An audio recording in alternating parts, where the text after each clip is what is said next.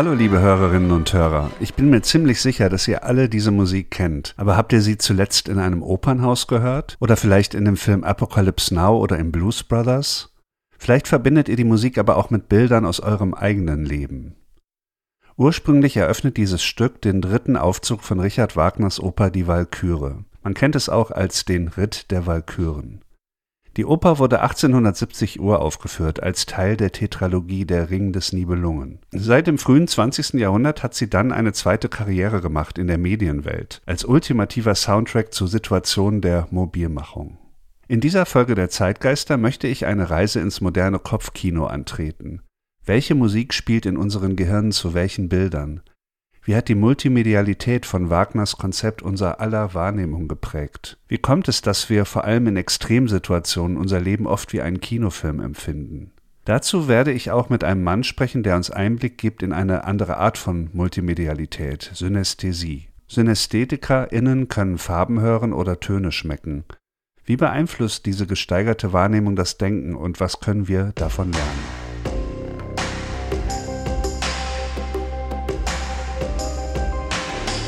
Zeitgeister, der Podcast für Musik, Kulturgeschichte und Gegenwart.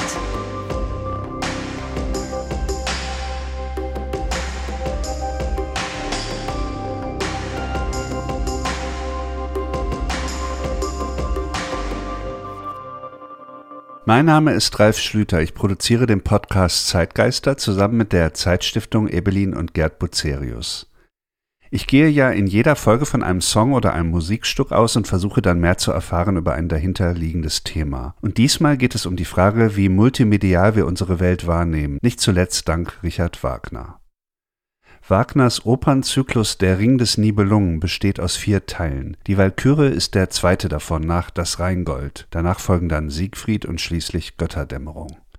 Eine Gesamtaufführung dieses gigantischen Zyklus kann schon mal bis zu 16 Stunden dauern, natürlich immer verteilt auf mehrere Tage. Wenn Richard Wagner mitbekommen hätte, dass ein kleines einzelnes Vorspiel aus diesem Mega-Werk herausgerissen und dauernd isoliert als Soundtrack irgendwo verwendet wird, dann hätte ihm das wahrscheinlich nicht gefallen. Ihm ging es ja ums große Werk, um das sogenannte Gesamtkunstwerk. Das war ein Begriff, den er geprägt hat.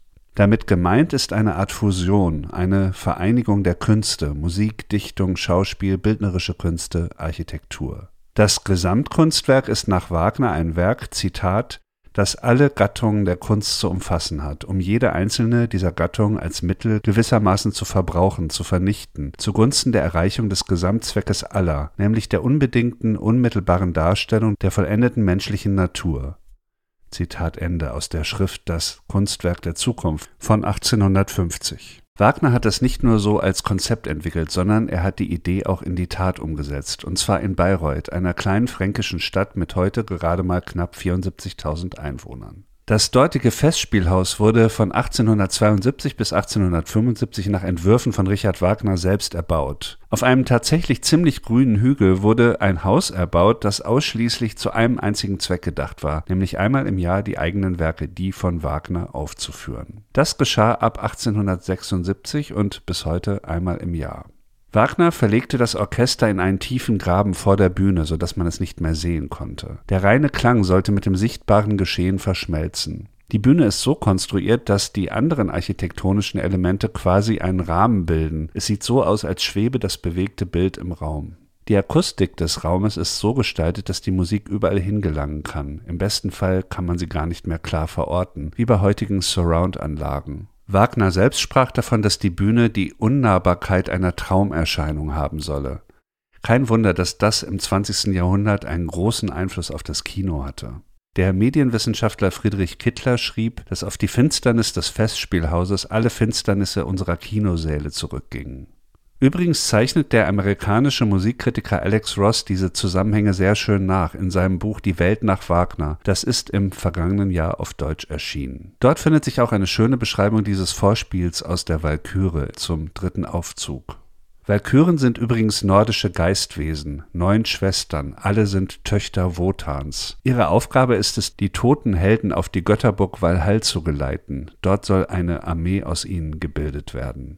Im dritten Aufzug geht es dann ganz zentral um einen Konflikt, den eine dieser Schwestern, die rebellische Brünnhilde, mit ihrem Vater Wotan austragen wird. Die Musik, mit der sich die Power und das Konfliktpotenzial der Walküren ankündigen, beschreibt Alex Ross so. Die Zusammenkunft der neuen Walküren im dritten Aufzug der gleichnamigen Oper ist Wagners eindrucksvollste Actionsequenz, eine virtuose Übung in Kraft und Energie. Am Anfang kontrastieren die Triller der Holzblasinstrumente mit raschen Aufwärtsbewegungen der Streicher. Hörner, Fagotte und Celli etablieren einen galoppartigen Rhythmus in gemäßigter Dynamik. Es folgen komplexere Muster der Holzbläser und Streicher mit versetzten Einsätzen und zusätzlicher Abwärtsbewegung. Schließlich hören wir von den Hörnern und der Basstrompete das Hauptthema. Das Tonmaterial wird wiederholt, unterstützt von Trompeten, weiteren Hörnern und vier lautstarken Posaunen, zunächst mit Beschränkung der Dynamik auf Forte, so dass ein weiteres Crescendo auf Fortissimo möglich wird. Wenn Ross Weiße und Grimende zu den anderen Walküren stoßen, setzt die Kontrabasstuba im Fortissimo unter den Posaunen ein und erweckt so den Eindruck, dass jetzt maximale Verstärkung da ist.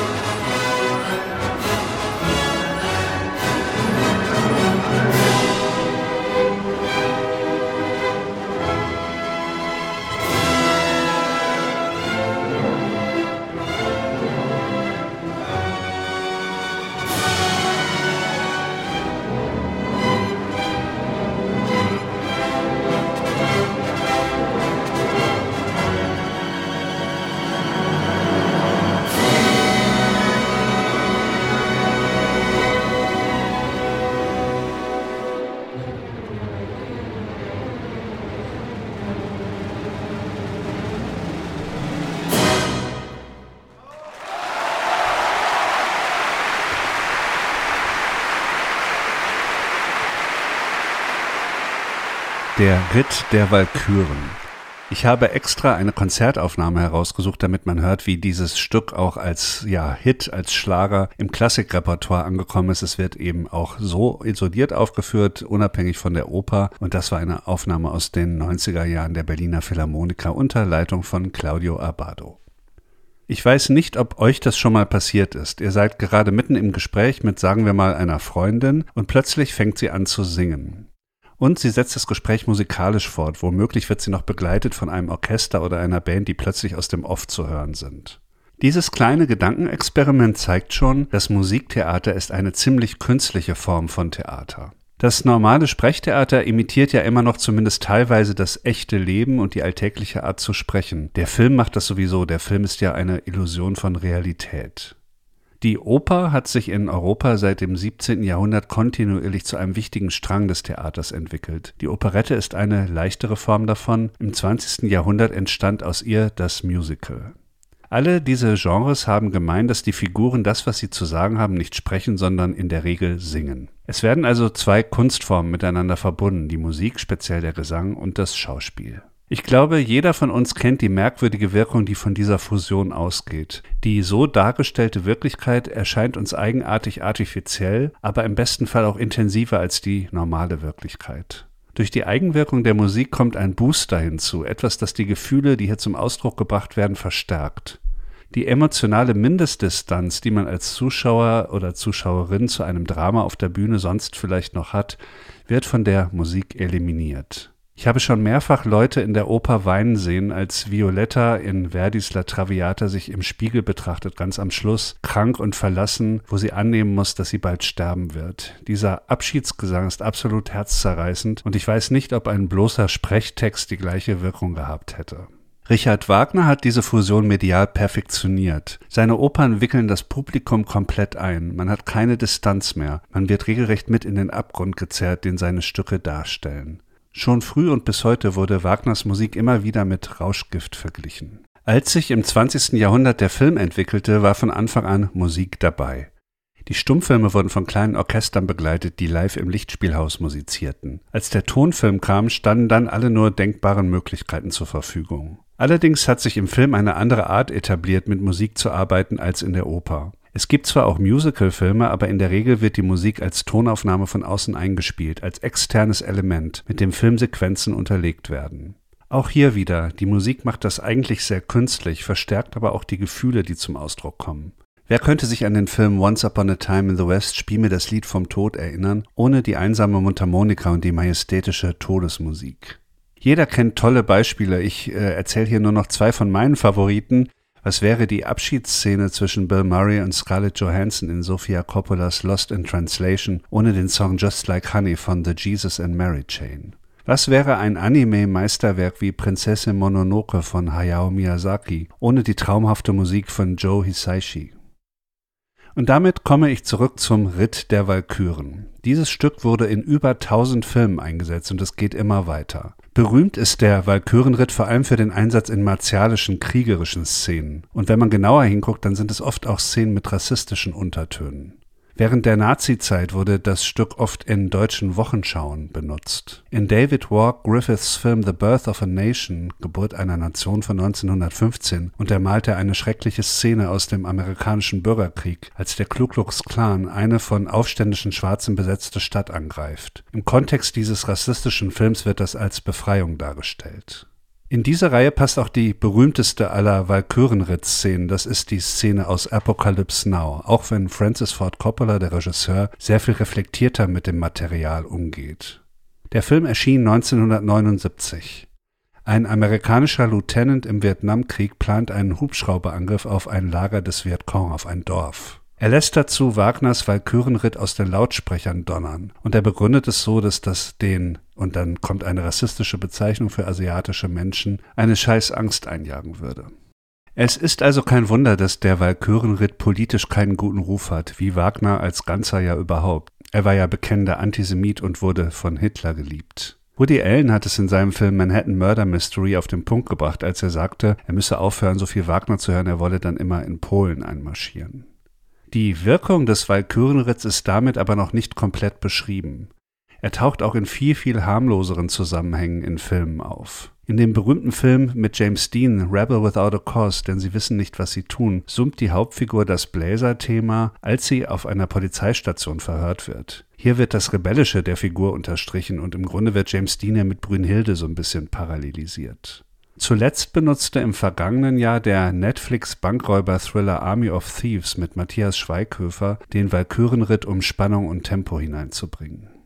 Ich glaube, der Walkürenritt ist vor allem ein Stück, das selbst schon sehr bildhaft ist. Es passt mit seiner rhythmisierten Wucht zu unserer technischen Welt mit Flugzeugen, Hubschraubern, schnellen Autos. Seine Funktion im Ring erfüllt es so gut, dass es auch noch für viele andere Zwecke eingesetzt werden kann. Es ist quasi multimedial für viele Anlässe. Richard Wagners Ziel war die absolute Verschmelzung von Tönen, Bildern, Räumen. Heute nennt man das Multimedialität. Wir alle sind immer davon umgeben. Gerade Bilder und Töne treten ja im digitalen Zeitalter nur sehr selten getrennt voneinander auf. Um die Reise in die Multimedialität noch etwas weiter zu treiben, habe ich mich für eine besondere, neurologisch bedingte Form des Zusammenwirkens verschiedener Sinneseindrücke interessiert, die Synästhesie. Bei Synästhetikerinnen und Synästhetikern löst ein Sinneseindruck zusätzlich automatisch einen anderen Sinneseindruck aus. Matthias Waldeck ist stellvertretender Vorsitzender der Deutschen Synästhesiegesellschaft. Er kann Farben hören und hat zusätzlich noch zwei weitere Synästhesien. Waldeck lebt in der Nähe von Hameln. Wir haben uns per Zoom unterhalten. Die Entdeckung seiner Synästhesie steht übrigens in Zusammenhang mit Richard Wagner und tatsächlich auch mit dem Ring. Ich habe ihn danach gefragt, wie es dazu kam. Ja, also ich weiß nicht mehr ganz genau, in welcher Klasse das war. Also meine zwölfte Klasse Musikunterricht und da sagt dann der Musiklehrer, ja, ab heute wollen wir uns mal mit moderner Musik beschäftigen und als Einführung hört ihr das Vorspiel von Rheingold. Das erklang raus, ja noch so zwei, drei Minuten. Und dann äh, hat er jeden gefragt, was er jetzt von dieser Musik hält, was er empfindet. Und als er mich dann fragte, sagte ich einfach so aus dem Stand heraus, ja, das sind so braune, gelbe, rote Linien, die ziehen sich von der Tafel zum Fenster. Stille immer im Raum. Da sage ich, ja, das, das sind so gelbe, braune, rote Linien, die ziehen sich von der Tag zum Fenster. Da sagte er nur, Farben hören. Da sage ich, was ist das denn? Ja, sagt er, dann macht er mal ein Referat drüber und dann nächste nächsten Stunde kannst du dann das dann äh, halten. Ja, gut. Dann habe ich mich dann in die Bibliothek begeben in Hameln und habe da mal rumgeforscht und tatsächlich gibt es da ein musikalisches Lexikon Musik der Geschichte und Gegenwart, MGG, das ist sozusagen das Brockhaus der, der Musikgeschichte und da stand tatsächlich was über Farben hören. Und dann habe ich da ein Referat gemacht und äh, mich da auch mit beschäftigt, weil für mich war das dann selbstverständlich, weil ich dachte, das hat jeder. Da habe ich auch nie drüber gesprochen. Und dann stellt sich heraus, das hat nicht jeder. Und dann musste ich dann den Schülern dann erklären, was ich da nun empfinde. Und dann habe ich da auch so ein Musikstücke rausgesucht. Das war einmal ein äh, Musikstück, äh, was ich damals super fand, äh, von ähm, In the Mood von ähm, Glenn Miller. Mhm. Und äh, dann auch ein elektronisches Stück, weil wir in der Stunde auch noch äh, über elektronische Musik gesprochen haben, weil ein Schüler hatte damals, das war ja ganz neu, Tangerine Dream. Das, das hat ja kaum einer gekannt. Und das war für mich insofern sensationell, weil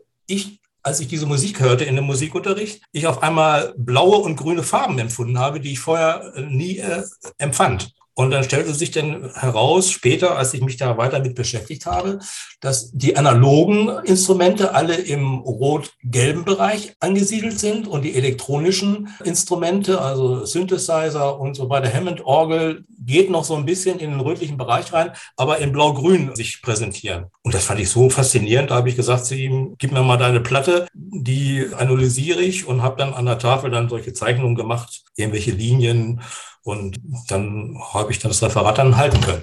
Können Sie uns mal beschreiben, wie das in Ihrem Sichtfeld aussieht? Sie haben also das normale Sichtfeld, das jeder hat. Sie sehen genau. einen Raum. Jetzt sehen Sie gerade die Kamera und Ihren Rechner. Ja. Und wie verhält sich jetzt diese Farb, wie diese Schichten von Farben? Wie kommen die in dieses Bild rein? Ich empfinde alles, was ich höre, egal ob Geräusch oder Instrument, als eine Form und als eine Farbe. Während die Musikinstrumente farbig sind, sind die Geräusche in, vorwiegend in Schwarz-Weiß gehalten. Diese Formen sehe ich nochmal auf einen anderen ich sage mal, inneren Monitor. Je nachdem, welche Aufmerksamkeit ich der Geschichte gebe, sind die Farben präsent, wenn ich über die Musik nachdenke und das höre. Aber ich sehe sie nicht real. Also das wird also nicht überlagert von, von irgendwelchen Flächen. Wenn ich jetzt Sie jetzt sehe hier auf dem Monitor, da sind keine Farbtupfer zu sehen. Das ist ganz real, wie Sie mich wahrscheinlich auch sehen.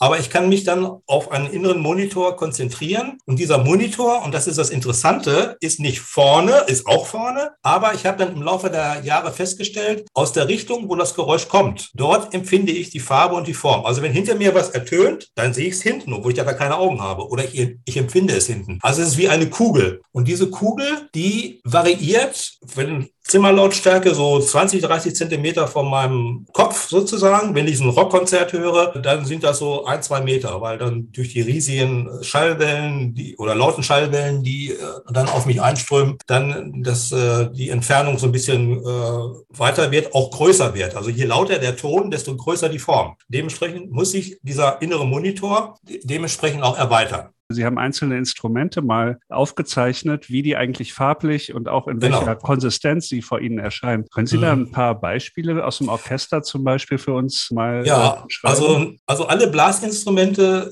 sind röhrenförmig angelegt. Und eine Klarinette ist für mich lila, ein Fagott ist so ein rostbraun, Trompete ist gelb, eine Flöte ist rot. Jetzt kommt auch auf die Flöte an. Eine Querflöte ist etwas dunkelroter, eine Blockflöte ist hellrot, eine Geige ist ein brauner Wollfaden. Also die einzelnen Formen haben auch eine Haptik. Bei mir sieht das so aus, als wenn ich eine Geige höre, dann sind dann äh, braune Wollfäden, die von meinem inneren Auge dann lang schweben. Vibraphon ist ein, eine rote Kugel. Ein Klavier ist eine nach oben offene Halbkugel, so wie Toffifee.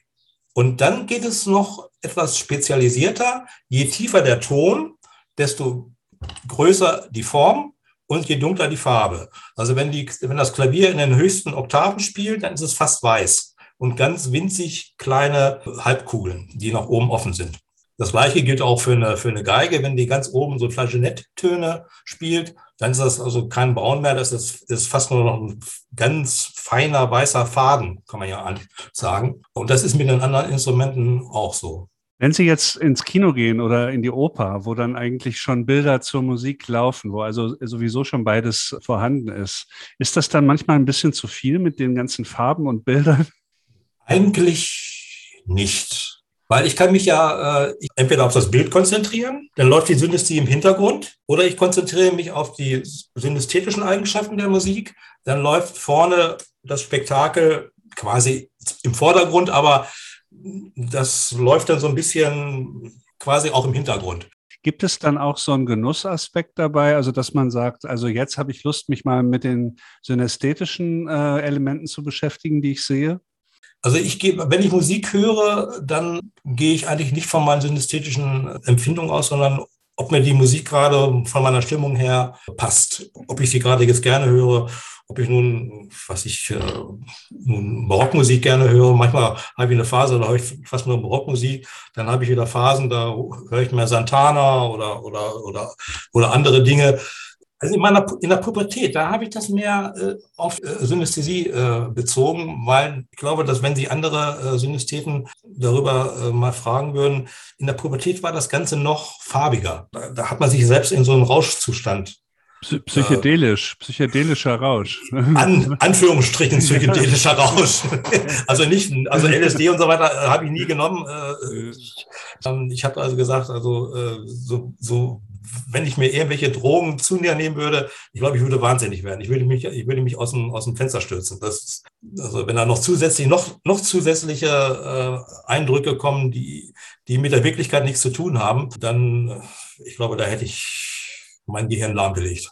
Sie haben ja auch sich mit Malerei beschäftigt und haben versucht, das, was Sie sehen, in Bilder zu übertragen. Macht Synästhesie kreativ? Ich glaube schon. Also ich war ja Gründungsmitglied der Deutschen Synästhesiegesellschaft und in der Gruppe der Mitglieder sind sehr viele Leute mit kreativen Berufen. Sei es denn auch mathematisch ist ja auch kreativ. Äh, also IT-Leute, die sind ja genauso kreativ. Viele, viele Künstler, viele, viele Leute, die wirklich auch in ihrer Freizeit kreativ sind. Ich glaube, das verbindet so ein bisschen. Matthias Waldeck. Wir haben dann am Rande auch noch über seine beiden anderen Synästhesien gesprochen. Auch Schmerzempfinden ist bei ihm mit bestimmten Farben und Formen gekoppelt. Und dann gibt es noch die sogenannte Ticker-Tape-Synästhesie. Wenn Herr Waldeck jemanden sprechen hört, dann läuft zugleich ein Text geschrieben durch sein Sichtfeld, wie Untertitel bei einem Film. Die Synästhesie wird ja immer noch manchmal als Krankheit bezeichnet, dabei ist sie viel eher eine Fähigkeit, wie zum Beispiel das absolute Gehör. Herr Waldeck und ich waren uns jedenfalls einig, dass sein Gehirn ihm auf visuellem Weg sehr viel mehr Informationen zur Verfügung stellt als den Leuten, die keine Synästhesie haben. Ich würde behaupten, wir leben im Zeitalter der Multimedialität. Spätestens seit durch das Smartphone ganze Medienwelten portabel geworden sind, gibt es kein Halten mehr. Nur Texte, nur Bilder oder nur Musik, das scheint uns nicht mehr zu reichen. Wir lassen gerne mehrere Sinne gleichzeitig stimulieren. Gerade in den letzten Jahren hat sich dieser Trend nach meiner Wahrnehmung noch einmal verstärkt. Das Zauberwort lautet jetzt immersiv. Das Wort Immersion bedeutet so viel wie einbetten oder eintauchen. Durch den Einsatz von VR, Virtual Reality, kann man Immersion an vielen Orten antreffen zum Beispiel auch in der bildenden Kunst. Dort findet man seit einigen Jahren immer mehr Rauminstallationen oder auch virtuelle Arbeiten, die den Betrachter regelrecht verschlucken. Denkt mal an die endlosen aus Punkten bestehenden Welten der Japanerin Yayoi Kusama. Oft wird dann die Kritik geäußert, dass immersive Räume keine Distanz zulassen, und das stimmt ja auch, darauf sind sie angelegt. Multimediale Installationen sollen die Wahrnehmung vor allem intensivieren. Sie dienen nicht der Konzentration oder der Klarheit, und ich finde das auch absolut legitim. Vielleicht kann man aber trotzdem etwas lernen von Menschen mit Synästhesie, wie Matthias Waldeck. Er setzt sich mit dem Spektakel in seinem Gehirn ja sehr bewusst und sehr kontinuierlich auseinander. Man kann durchaus auch in immersiven Erfahrungen Differenzen feststellen und Feinheiten. Was mich darüber hinaus immer sehr fasziniert hat, ist die Multimedialität des Zufalls. Die kann jeder von uns immer, jederzeit im Alltag erleben. Manchmal passieren da unglaubliche Dinge. Man denkt zum Beispiel an einen Menschen und plötzlich läuft irgendwo auf der Straße oder in einem Laden ein Song, den man mit diesem Menschen verbindet. Wenn man sich öffnet für die vielen Zusammenklänge von Tönen, Farben und Gerüchen, die einem der Alltag durchs Gehirn spült, dann kann man daraus einen gewissen Genuss ziehen. Dann stellt man fest, dass das Leben selbst multimedial ist. Wer sich für die Herkunft und für die Wirkung von künstlerisch durchgearbeiteter Multimedialität interessiert, der ist bei Richard Wagner immer noch an der richtigen Adresse. Am 25. Juli beginnen die Bayreuther Festspiele. Am 1. August steht die Walküre auf dem Programm. Das war die Folge 22 des Podcasts Zeitgeister. Ich möchte mich sehr herzlich bedanken bei euch fürs Zuhören, bei Matthias Waldeck für das Gespräch und natürlich beim Team der Zeitstiftung. Wer sich für ähnliche Themen interessiert, also die Verbindung von Körper, Technik, Medien, dem empfehle ich die Folge Nummer 4, Patty Smith und die Frage, wie man über Fernmedien Empfindungen teilen kann, und die Folge Nummer 19, Kraftwerk und die Verschmelzung von Mensch und Maschine. Wenn euch diese Folge gefallen hat oder der ganze Podcast gefällt, dann freue ich mich über Punkte, Bewertungen, Abonnements. Und ich weise gerne auf die beiden anderen Podcasts der Zeitstiftung hin, Zwischenrufe und Urban Change. Die nächste Folge Nummer 23 wird die letzte Folge der Zeitgeister sein. Zu diesem Anlass möchte ich gerne noch einmal an den Anfang zurückkehren und einen weiteren Trip in den Weltraum unternehmen. Es geht um die Voyager Golden Records. Das sind Datenplatten mit Bild- und Audioinformationen, die im Moment im Weltraum unterwegs sind mit den beiden Raumsonden Voyager 1 und 2. Auf diesen Platten wurde auch Musik gespeichert für Außerirdische, falls sie mal äh, in Kontakt kommen mit dieser Platte, äh, dass sie dann vielleicht sehen, was auf der Erde für Musik gehört wird. Und ich würde mir diese Platten gerne einmal etwas genauer anschauen. Im August. Bis dahin verabschiedet sich am Mikrofon Ralf Schlüter. Tschüss.